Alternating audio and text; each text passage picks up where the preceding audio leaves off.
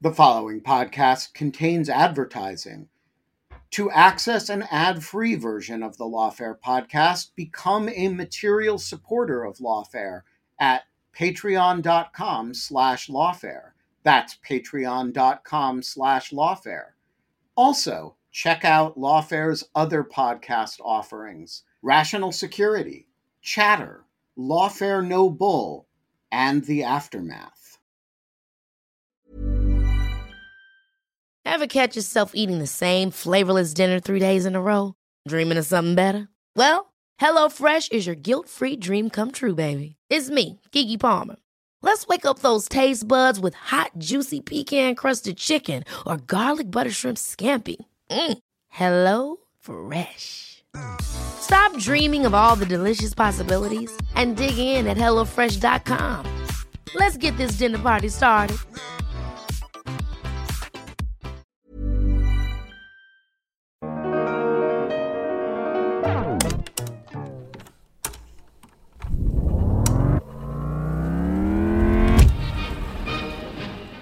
I'm Avery Schmitz, intern at Lawfare, with an episode from the Lawfare Archive for March 18, 2023. President Biden's approval of the Willow Project, a controversial, large scale drilling venture in northern Alaska, has reignited scrutiny of federal policy in the Arctic. Willow has been widely criticized by environmental activists, and the circumstances surrounding its approval shed light on the geopolitical complexities of U.S. policy in the high north. For today's archive episode, I chose an interview from February 24th, 2020. In the episode, Lester Munson sat down with Jim Danoy to discuss the extent to which climate change mitigation efforts dictate American strategic policy in the Arctic.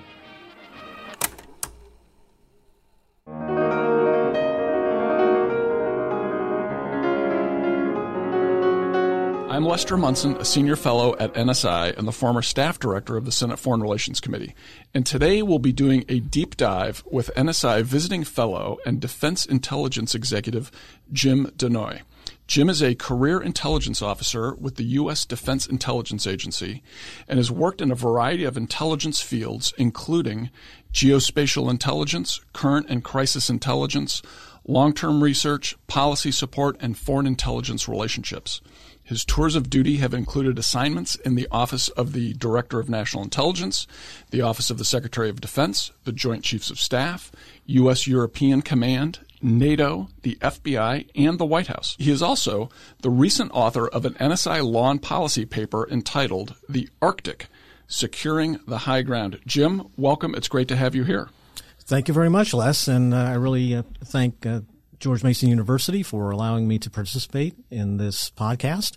Uh, I would say, Les, everything you said was absolutely true. As of two weeks ago, I retired uh, with 37 plus years in the intelligence community. My last day on, on the job was on 31 January. So this is sort of my coming out uh, in terms of uh, getting out and getting the message out. So uh, thank you very much. I really appreciate it. Well, we're thrilled you're doing it here on Fault Lines. So why don't you give us a little bit more color about your background, some of the stuff you've worked on, and then what inspired you to write this paper on the Arctic? Yeah, sir. Uh, you know, I'm a analyst by trade. I've spent 37 years on the analytic side of the house in the intelligence community. I'm a Europe, Eurasia, NATO person. Uh, that's my focus area. And, uh, you know, you can't look at Europe, Eurasia, and NATO without looking at the Arctic because you have a number of countries, obviously Arctic states, and there are eight Arctic states. You've got Canada, you've got Denmark by virtue of its uh, uh, sovereignty over Greenland, you've got Finland, you've got uh, uh Norway, you've got Sweden, you've got the United States, and you've got Russia.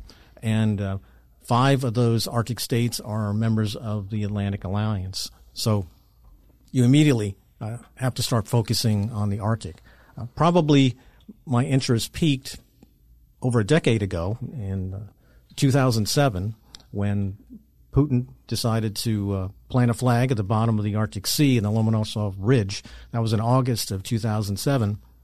And that was kind of a an alarm bell there. It was kind of a uh, wake up call for some of us in the intelligence community.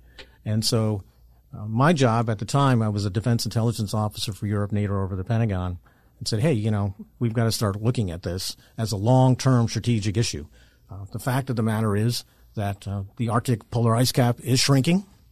It is about, from estimates, anywhere from four to six percent of the uh, uh, the Earth's surface is in the Arctic, and two of our most uh, prime global competitors, Russia and China, are are moving forward. You know, nature uh, abhors a vacuum, and as that the polar ice cap shrinks, uh, people are going to move in, and, and the degree of human activity is going to increase. So all right, so let's talk. Let's talk a little bit more about the before we get into the policy issues. Maybe the the geography here, and I, and this is not a National Geographic uh, podcast or anything. So we're just talking about this in terms of how it impacts the policy. But the Arctic is not like the Antarctic; it's a different kind of place. Uh, talk about just the the physics of uh, the, the, the high ground of the Arctic and what what the ice cap means, what the fact that it's receding means, and then the the various uh, geographical features in the Arctic that are relevant for national defense issues here? Well, yeah. If you look at if you look at Antarctica, for example, um, the uh, the big difference is Antarctica is its own continent. It uh, it does not touch upon land masses either from a landmass perspective or a coastal perspective on on the number of countries that the that Ant, that Arctic the Arctic does, and so you immediately have an issue in terms of uh, sovereignty, uh, country rights that really didn't exist in the Antar- in Antarctica when the Antarctica Treaty was uh, was uh, devised in the in the 1950s. It was a lot easier for those countries to kind of declare and internationalize the Ant uh, the Antarctic. That's really not the case. It's a lot more complicated in in the Arctic. In fact, many people argue that the Arctic uh, is not an ungoverned space. It's probably the most governed space uh, on the planet because right now uh, each of the countries has their own laws, their own policies. The European Union is involved as well through virtue of uh, the European Union's uh, uh, membership with a number of the Arctic states. So it's it's a quite quite different situation than we find in Antarctica. So as the as the polar ice cap melts, uh, it opens up new lanes for potential shipping traffic, for navies, for things like that. There's also energy resources at stake in the Arctic. I've seen numbers. Uh, I think there's a geological survey in uh, in 2008 that said somewhere between 16% and 30% of undiscovered energy resources on the Earth are in the Arctic. So how is is that? Talk about how that might be playing into some of the developments we're seeing today.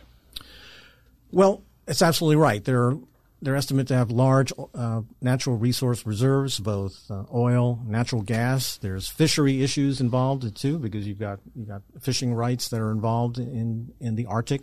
So, absolutely, uh, there are economic drivers and potential economic benefits that are uh, really at, at stake here.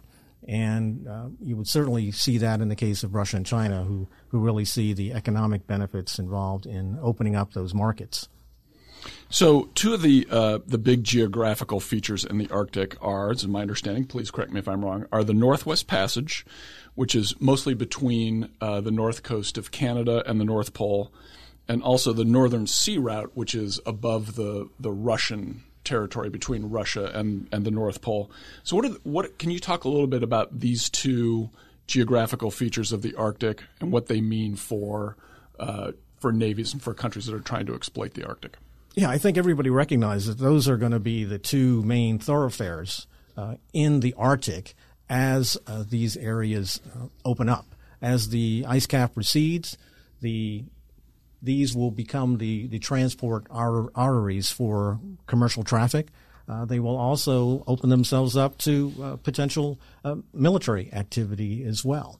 Uh, the Russians recognize that. They've always recognized that. In fact, in their their Russian Arctic strategy, which came out in 2008, they specifically lay out the fact that uh, the Northern Sea route is the, their main thoroughfare and that they will do everything to assure that they have access and control over the Northern Sea route. Uh, in terms of the Northwest Passage, Canada has uh, has declared for quite some time that they see this as an internal waterway. waterway. It is is part of Canada. We we do not recognize it. We, the United States, uh, do not recognize that as an internal waterway with Canada. We see it as an internal uh, excuse me, international uh, waterway. But these are the two main thoroughfares that are that are at play when we're talking about opening up the Arctic to commercial uh, business and other activity. Let's talk about Canada a little bit more. When I was when I was reading your paper, I was the thing that struck me the most was the differences between the U.S. and Canada on Arctic issues, and of course, our interest, aside from the fact that we're kind of interested in things globally, is that Alaska is uh, of course, part of the United States, is in the Arctic Circle, and so we, so the U.S. has a vested interest, a, a geographic interest in the Arctic Circle. Not quite as big as Canada's, of course, but Canada's our closest neighbor. We collaborate with Canada on any number of issues. We, for the most part, share the same language. Uh, as as you were pointing out earlier in our conversation, NORAD is both a U.S. and a Canadian entity. It's a joint operation uh, Canada is one of the Five Eyes. It's as, as, close of an ally as there is, even a, even probably closer than our special relationship with the United Kingdom is. We're close to Canada, and yet we have a real difference in the Arctic. Can you talk a little bit more about the way Canada sees the Arctic and uh, the Northwest Passage, and how that impacts U.S. and Canada relationship as vis-a-vis the Arctic?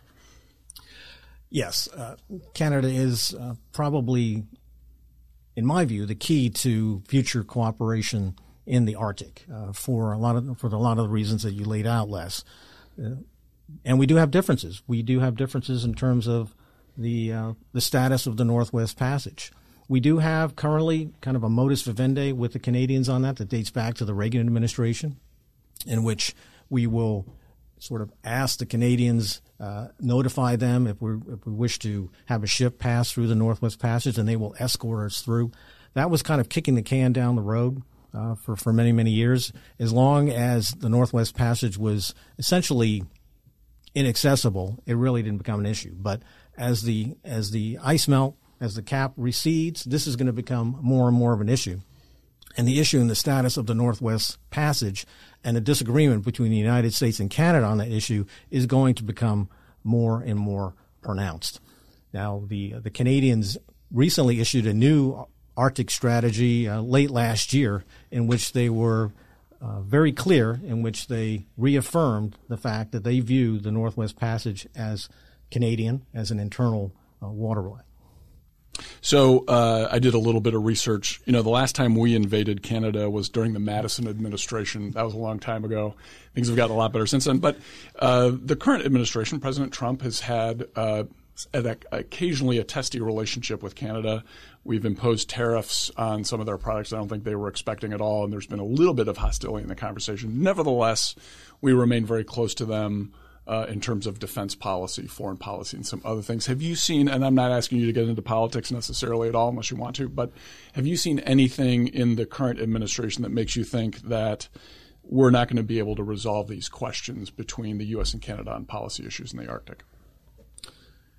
I think there's a lot of work to be done. Uh, you know, I, I, think we can resolve them. Uh, Canada is a good friend of ours, and uh, but we have to have, begin that discussion because I think any comprehensive U.S. Arctic strategy is going to have to uh, involve cooperation with the Canadians.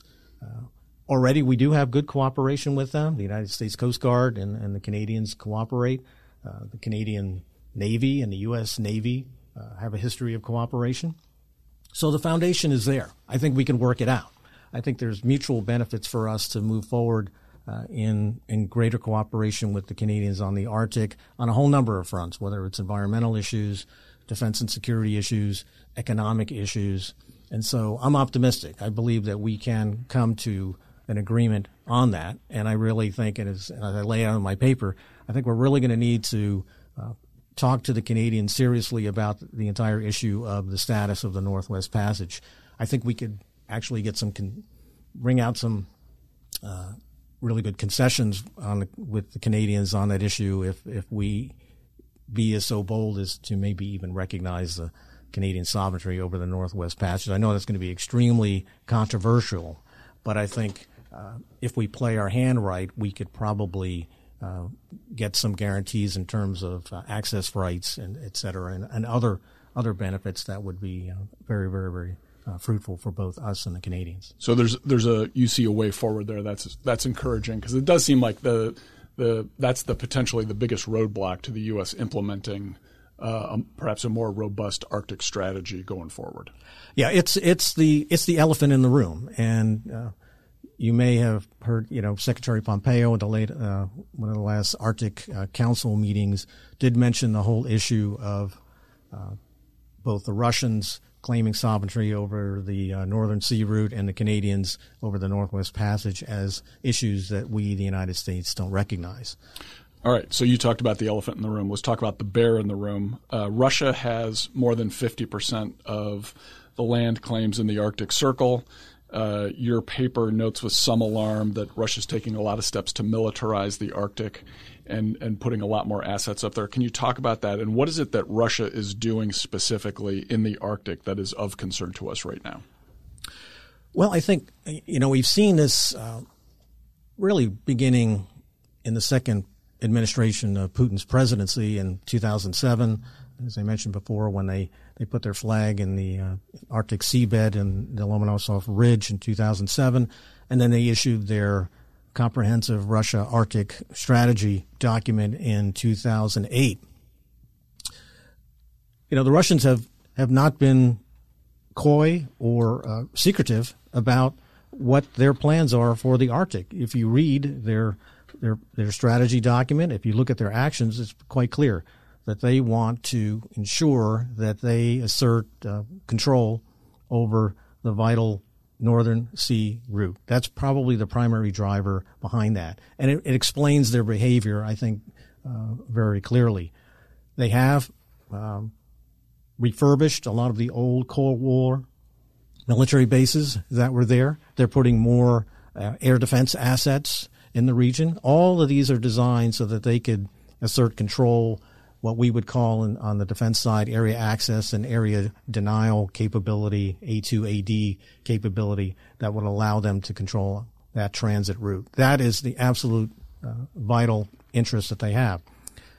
Right now, I think most most people who are looking at it can put this and say, well, these are somewhat defensive actions in, uh, on the part of the Russians, but we are concerned, and we need to we need to establish, I think, clear red lines in the Arctic and ensure that whatever the Russians do in that area do not cross the line in terms of trying to assert control over areas where they are vital to the United States and our NATO allies. So we need to monitor very, very, very carefully. So one of the things we'll get into, I think, towards the end is are your policy recommendations for the U.S. One of one of the most notable uh, facts in your in your report is that the U.S. only has two icebreaker ships. So we'll, we'll get to that in a second. But the Russians have significantly more icebreaker ships, which are a requirement to do a lot of the things that they're trying to do in the Arctic. How many do they have? What are they doing with them? What's what are the trend lines for their naval presence in the Arctic? They have close. They have about 46 or so. These are U.S. Coast Guard uh, figures themselves. Now they vary as much because you really have to take in consideration uh, particular icebreakers. Are they fully operational at any any period in time?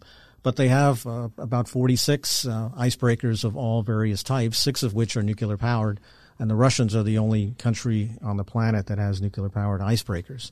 And as you noted, Les, yeah, the United States has two operational icebreakers one heavy icebreaker and one uh, medium uh, uh, icebreaker. So that's a real challenge for us. All right, let's talk about uh, China. And, I, and at a certain point here, I want to get I want to get to the NATO question. But before we get there, let's talk about China. China is not an Arctic country. It's not in the Arctic Council. It's not one of the eight countries that are that are part of that uh, international organizational mechanism. But it's it's got ambitions. Uh, China's been undermining U.S. interests in the Arctic almost directly for a little while now. Talk about what China's doing in the Arctic and where it wants to go. Well, you're right. They're they're not a formal member of the Arctic Council, which was formed in the 1990s. Uh, they they do have observer status as of uh, 2013, and they're pushing very hard to uh, move forward from observer status, and they'd like to have full voting status in in the the Arctic Council. Beijing saw, I think, a big opening uh, in the early 2000s uh, with the financial crisis in Iceland. Iceland went essentially bankrupt.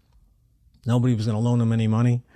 Uh, the Chinese came in with some financial incentives, and uh, they they've used their relationship with Iceland as kind of a wedge to establish a again a foothold uh, in the Arctic region.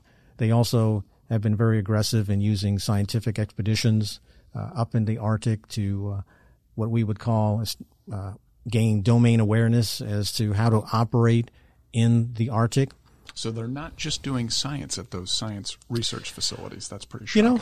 You know, yeah. Well, scientific expeditions uh, serve multiple purposes, and they do have military applications as well because you get to, to learn how they can operate, what what the difficulties are to operate in the Arctic, and that information is very useful uh, on many different fronts, including on the defense and security front. Ever catch yourself eating the same flavorless dinner three days in a row? Dreaming of something better? Well, HelloFresh is your guilt-free dream come true, baby. It's me, Keke Palmer. Let's wake up those taste buds with hot, juicy pecan crusted chicken or garlic butter shrimp scampi. Mm. Hello Fresh. Stop dreaming of all the delicious possibilities and dig in at HelloFresh.com. Let's get this dinner party started. Millions of people have lost weight with personalized plans from Noom, like Evan, who can't stand salads and still lost 50 pounds. Salads, generally, for most people, are the easy button, right? For me, that wasn't an option. I never really was a salad guy. That's just not who I am. But Noom worked for me. Get your personalized plan today at Noom.com. Real Noom user compensated to provide their story. In four weeks, the typical Noom user can expect to lose one to two pounds per week. Individual results may vary. Hey, Lawfare listeners, Ben Wittes here. Want to tell you about the first time I got a report from the folks at Delete Me. It was shortly after I started using the service back in 2022, and they sent me their first privacy report. I have since gotten eight others, and it contained some shocking information. They had removed my data from 56 separate data brokers that this had included 133 separate records, including 621 individual pieces of personal information. Uh, the data broker with the most information about me was a company I'd never heard of called People by Name. And here's the thing since then, every couple of months, I've gotten another privacy report from Delete Me, and it always contains more information that they have removed from the data brokers about me. In the second report, they informed me they had removed my stuff from 41 data brokers and that the one with the most information about me was called HLEC. I have no idea what HLEC is. So the other day, I got my latest report, and it includes 15 more data brokers with my personal information, 113 pieces of personally identifiable information, Big culprit this time is something called My Life. Well, I want to tell you that they don't have My Life anymore. And that is why I recommend Delete Me. As this little anecdote shows, there's a lot of my data out there, and these companies keep acquiring it and making it available to anybody who can pay. And I have uh, slept a little bit more easily ever since I found a, a, solution to this problem. And I want to stress, as I do every time, that I started using this before Delete Me started advertising with Lawfare. Delete Me finds and removes any personal information you don't want online and it makes sure it stays off. And that's the point of this little story that, you know, they keep coming back. You can get it removed once, but they'll put it back. And then Delete Me comes and takes it off again. It's a subscription service that removes your personal information from the largest people search databases on the web and in the process helps prevent potential identity theft, doxing, and phishing scams. Delete Me sends you regular personalized privacy reports, just like the ones I've been describing, showing what info they found where, where they found it, and what they removed. And critically, as this story reflects, it isn't just a one time service. It's always working for you, constantly monitoring and removing the personal information you don't want on the internet. It does all the hard work of wiping you and your family's personal information off the web. Data brokers hate Delete Me, which is why I like it. Your profile is no longer theirs to sell. So take control of your data and keep your private life private by signing up for Delete Me, now at a special discount for our listeners. Today, get 20% off your Delete Me plan when you go to joindeleteme.com slash lawfare20 and use promo code lawfare20 at checkout. The only way to get 20% off is to go to joindeleteme.com slash lawfare20 and enter code lawfare20 at checkout. That's joindeleteme.com slash lawfare20, code lawfare20. Okay, so uh, we've talked about uh, Russia, China, Canada, big uh, countries with big interests in the United States and, and their roles in the Arctic. Let's talk about NATO.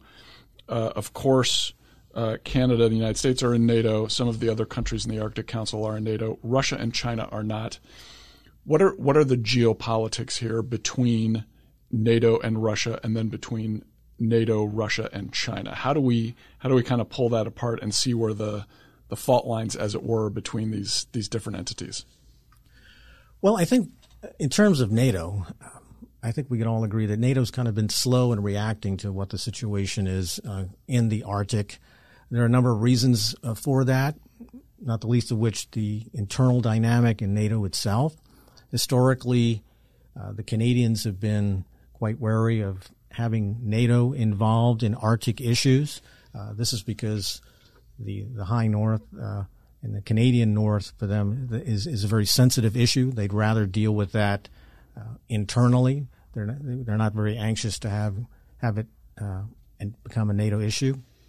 Uh, this has been in contrast to let's say countries like Norway, which has been agitating for quite some time to to define a clear role for NATO in what they call the High North.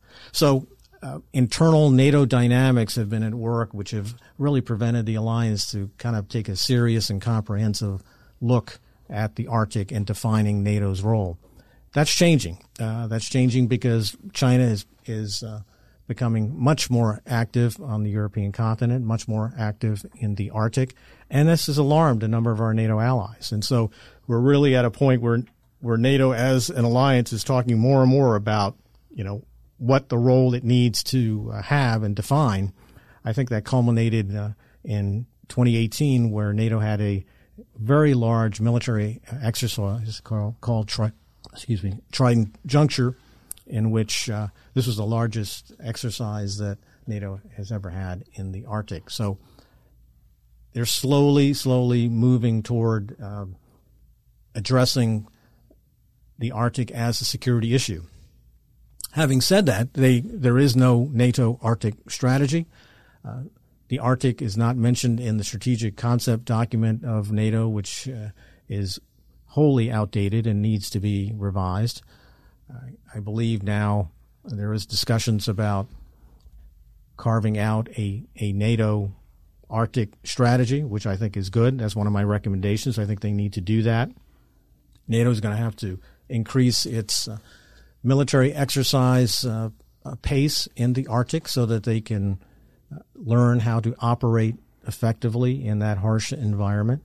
And so, in the meantime, how does Russia how does Russia react to that? Uh, we we need to balance. Nobody wants an increase in military tensions in the Arctic region. However, the alliance really needs to define the fact that it has interests in the region and that we need to ensure that Russians Russia's military activity does not cross the line, so to speak.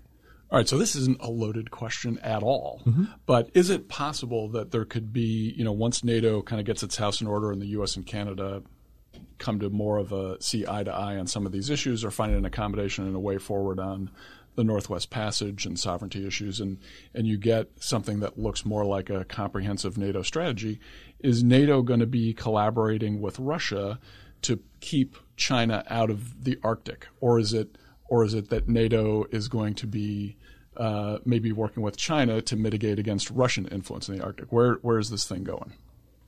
All right, it might be a little bit of a loaded question. No, it's a very good question. I, I think it's and it's one of the key questions that we're going to have to deal with. I believe personally, we, we need to make a key distinction between Russia and China. Russia is an Arctic nation. And as you mentioned, 50% uh, of the Arctic coastline is, is above Russia. China is not an Arctic state, even though in their Arctic strategy that they published in uh, 2018, they call themselves a, a, near Arctic state, which is an interesting uh, distinction. Uh, my personal feeling is that it's uh, it's a distinction, uh, a meaningless distinction. You're either an Arctic state or you're not an Arctic state. In fact, people have pointed out that the closest point of China to the Arctic is about 900 to 1,000 miles. Well, we are all on the same planet, right? So we're all yeah. kind of near the Arctic. I so it's a good narrative. It's a good. It, it's a it's a clever sort of strategic communications effort on the part of the Chinese, but they're not an Arctic state, and so uh, we need to address the Russia challenge and the China challenge in two different different ways. We are going to have to find ways to sort of find and build confidence building measures with the Russians as it deals with with the Arctic. China, maybe not so much. Uh, you know, I think we've seen what the Chinese have done in other areas where they've moved in, in Africa and other regions, in terms of their uh, Belt and Road Initiative. And it's been one of economic exploitation and, and environmental damage. So uh, it does not serve the U.S. interest to have, in my view, uh, a larger Chinese uh, presence in the Arctic. So uh, I noted this in one of our earlier Fault Lines episodes. I think uh, Secretary of State Mike Pompeo, in a speech two or three weeks ago, basically said that the U.S. is looking for places where it can collaborate with Russia on foreign policy and national security issues. Is this one of those? I believe it is. Uh, you know, I'm not Pollyannish about it. I've spent my entire career looking at the Russians and what they've done uh, around the world. Uh, they are a uh, they are a challenge, and they have violated international law uh, in their invasion of uh, Ukraine and, and, seizure of Crimea. So I'm not Pollyannish one bit in terms of what Moscow has done and what it's capable of doing. But I believe in the Arctic there are areas regarding search and rescue I think there's areas of cooperation in terms of preserving the environment in the Arctic that we can come through the Arctic Council uh, and even through the NATO Russia Council when we're dealing with security issues uh, with Moscow. So I, I believe part of our overall strategy needs to be hey, how can we reach out and devise and enhance and and follow through on confidence building measures with Russia in the Arctic. We don't want the Russians and the Chinese to get closer together on, on the Arctic. So we need to sort of keep the Russians uh, close to our vest. Contrary, the Russians need investment.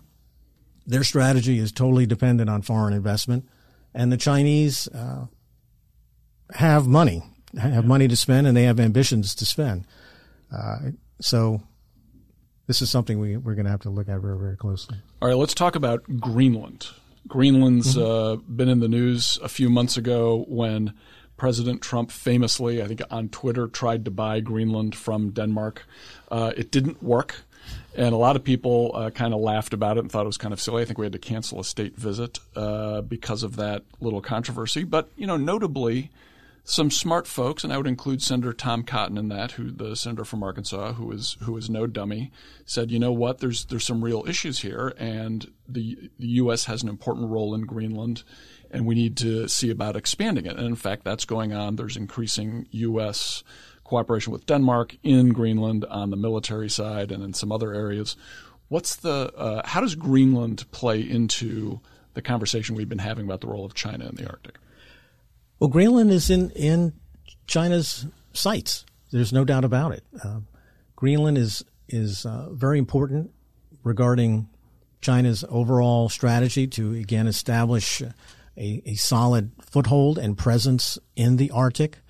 Why is that? Why is that so? Well, you know, Greenland has uh, a degree of, of, of self rule that Denmark lent them.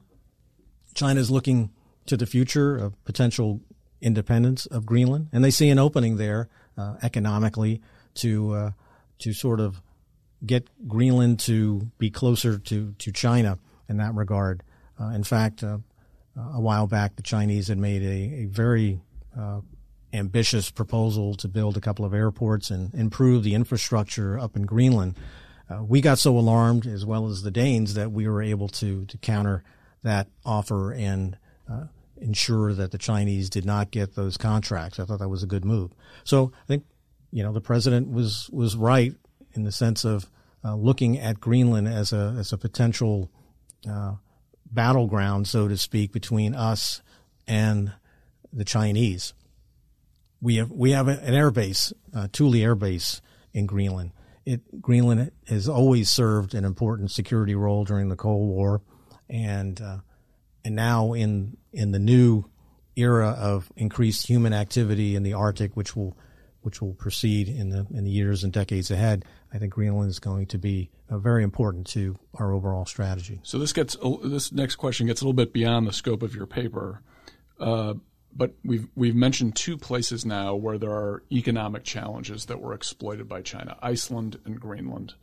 Uh, and Iceland, very different situations. Iceland had had a banking crisis. Greenland simply undeveloped, and Denmark doesn't seem to be investing the kind of resources in Greenland that you would need to invest to really promote development in a in a more modern way. China's exploiting those opportunities, and it has a direct impact on our national security interests in the Arctic. Should a uh, economic development strategy be included in an Arctic strategy? Granted, it may not be in a whole bunch of countries in uh, sub-Saharan Africa or Latin America, kind of the usual suspects you think of for economic development. But should we have an economic development component in our Arctic strategy if we're to do a whole of government approach? Yeah, I think you need a multifaceted approach in, in this. You know, the the issues that, that we're dealing with in the Arctic span all the elements of national power. Uh, diplomatic, informational, military, and economic. And so you need to have a comprehensive strategy that addresses each one of those those elements of national power. Certainly, the Russians and the Chinese, if they were to use our dime concept that we have, diplomatic, informational, military, and economic, they're looking at the Arctic through each one of those prisms. And so for us to have a comprehensive uh, uh, strategy to address both the Chinese and Russian actions, we, we need to we need to have them across the board. All right, let's get into the details of U.S. Arctic policy and and who implements it a little bit more. The Coast Guard is the lead agency for dealing with the Arctic. It's been that way for uh, my understanding is 150 years. Coast Guard is, of course, an armed service of the U.S. government. It's part of the Homeland Security Department. So it's it's a little bit limited in what it can do, but it's it's been work running point for us in the Arctic for a long time. The Department of Defense is starting to become more interested. How do you how do you see the U.S. kind of bureaucratic politics responding to the challenges in the Arctic? Are we doing everything we possibly can, or is there some place where we need to maybe quicken our pace a little bit? Well, we're playing catch up. There's no doubt about it. Uh, I think, but we do have the foundational work is there, really beginning in the last days, if not hours, of, of the Bush administration in 2009 when President Bush uh, issued a uh, presidential uh, executive directive on, on the Arctic, which really declared that the United States is an Arctic nation. Many people maybe don't realize that or don't think about it uh, from day to day, but we are an Arctic nation by virtue of Alaska. So that sort of put put that uh, out there. Uh, that was followed up by the Obama administration issuing a, a comprehensive Arctic strategy uh, in 2013 and 2014. Uh, we what we see is efforts to kind of bring together uh, at at the uh, interagency uh, level a way to address the Arctic challenge, but these efforts are have been sort of disparate and uneven across the board over the past uh, 10 plus plus years. What we do have now is a, a, number of organizations are now issuing their own Arctic strategies. As you mentioned, the U.S. Coast Guard has their own Arctic strategy. The Navy has their uh, their strategy as well. But I think what we need to do is come up with a sort of chapeau to bring all of these kind of disparate strategies together and uh, because we're going to need to have a, as you mentioned, a whole of government, and I would argue a whole of society approach to the issue. I think first we have to do, one of the things we have to do is raise the American people's consciousness that this is an important issue. We have a lot of issues that that can kind of distract us on this, but we need to play the long game on this. We're not talking about we're not going to turn the ship around tomorrow or even next next year.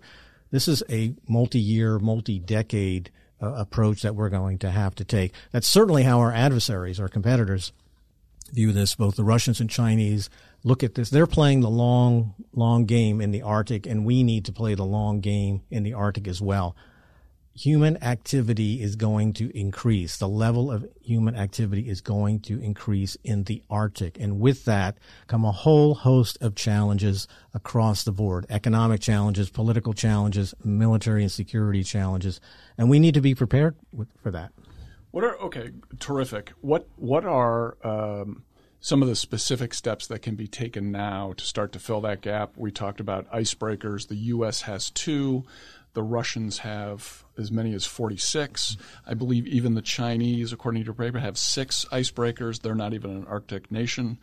Uh, so it seems clear that we should be building more icebreakers so that we can we can have better access to these resources. What other well, steps should we be taking? Well, we definitely have what I call an icebreaker gap. I mean, you remember in the Cold War we had a bomber gap, the missile gap. We had a missile gap. Both turned out to be erroneous, uh, but I think. Uh, all of us agree that we do have an icebreaker gap that we need to address. There's no way that we can have a credible and persistent presence in the Arctic without building a viable uh, icebreaker fleet. Now, you know, the Coast Guard, in, in cooperation with the Navy, has come up with their uh, Polar Security Cutter program, which uh, foresees the construction of at least three heavy icebreakers over the uh, over the next number of years. The first first one is supposed to be uh, the construction of the first one is supposed to be in 2021 with uh, with its commissioning in 2024,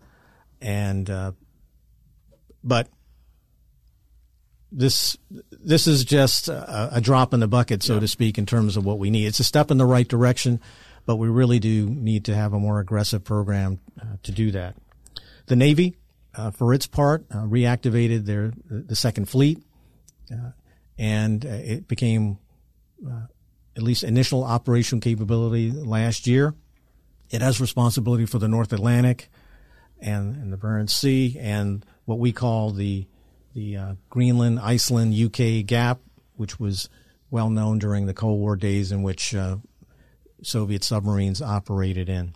But uh, the Navy's Arctic strategy, if you see it, is is uh, quite frankly, it was met with uh, shrugs. It's it's some people criticize it as, as a rather anemic kind of a, approach to the Arctic, but it's it's a step in the right direction. But they really need to do more about uh, about it and define more clearly what the Navy Navy's role is going to be in the Arctic in cooperation with the Coast Guard and our allies, as I mentioned before. And this is why Canada and NATO uh, need to play a, a key role in our strategy. Well, we let uh, you know we let Canada win the NBA championship last year, the Toronto Raptors. Uh, so I think they owe us one. That might be the beginning of a good indeed uh, conversation between the two countries. All right, is there anything, Jim? Is there anything else that you think we should be talking about vis-a-vis the Arctic uh, before we close this out today? Well, I let me go back to a couple of things. First, uh, we need a whole society approach I believe we need to raise the American public's consciousness as to what the importance of the Arctic is. You know, in, in military strategy, uh, seizing the high ground and maintaining the high ground is, is key to victory. Uh, this is something that Sun Tzu recognized back in the sixth century in the in the art of war, and uh, there's no higher ground on planet Earth than that of the Arctic. So we need to recognize and appreciate the fact that we are an Arctic nation.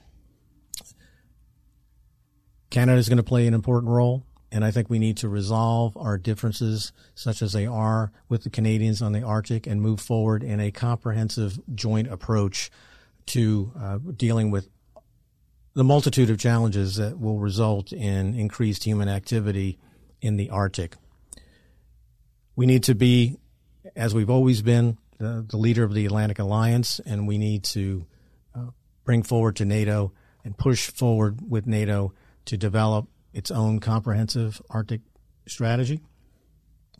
which recognizes both the opportunities and the challenges that come with increased human activity in the Arctic.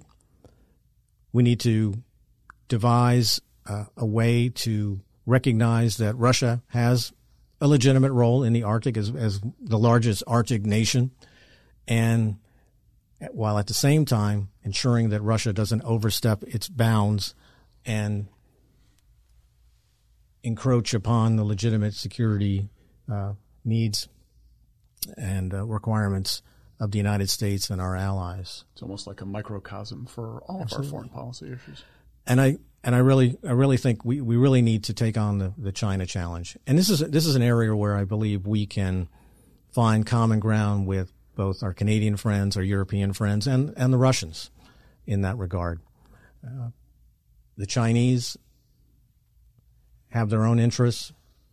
The Chinese are looking at, they want to be a global player. They see it as part of their overall economic strategy.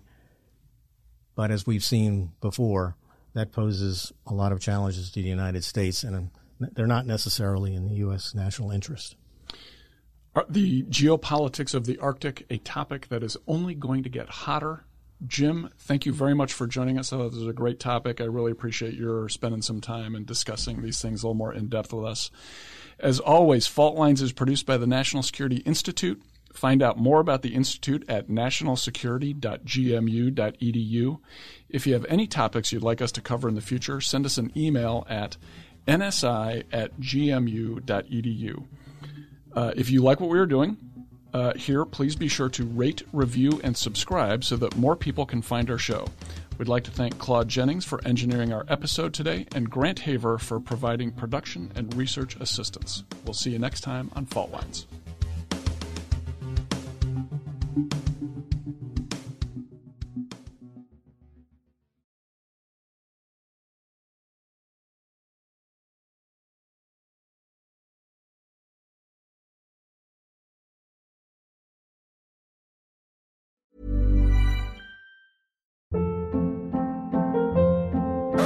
Hold up. What was that? Boring. No flavor. That was as bad as those leftovers you ate all week. Keke Palmer here, and it's time to say hello to something fresh and guilt-free. Hello Fresh. Jazz up dinner with pecan-crusted chicken or garlic butter shrimp scampi. Now that's music to my mouth. Hello Fresh. Let's get this dinner party started. Discover all the delicious possibilities at hellofresh.com.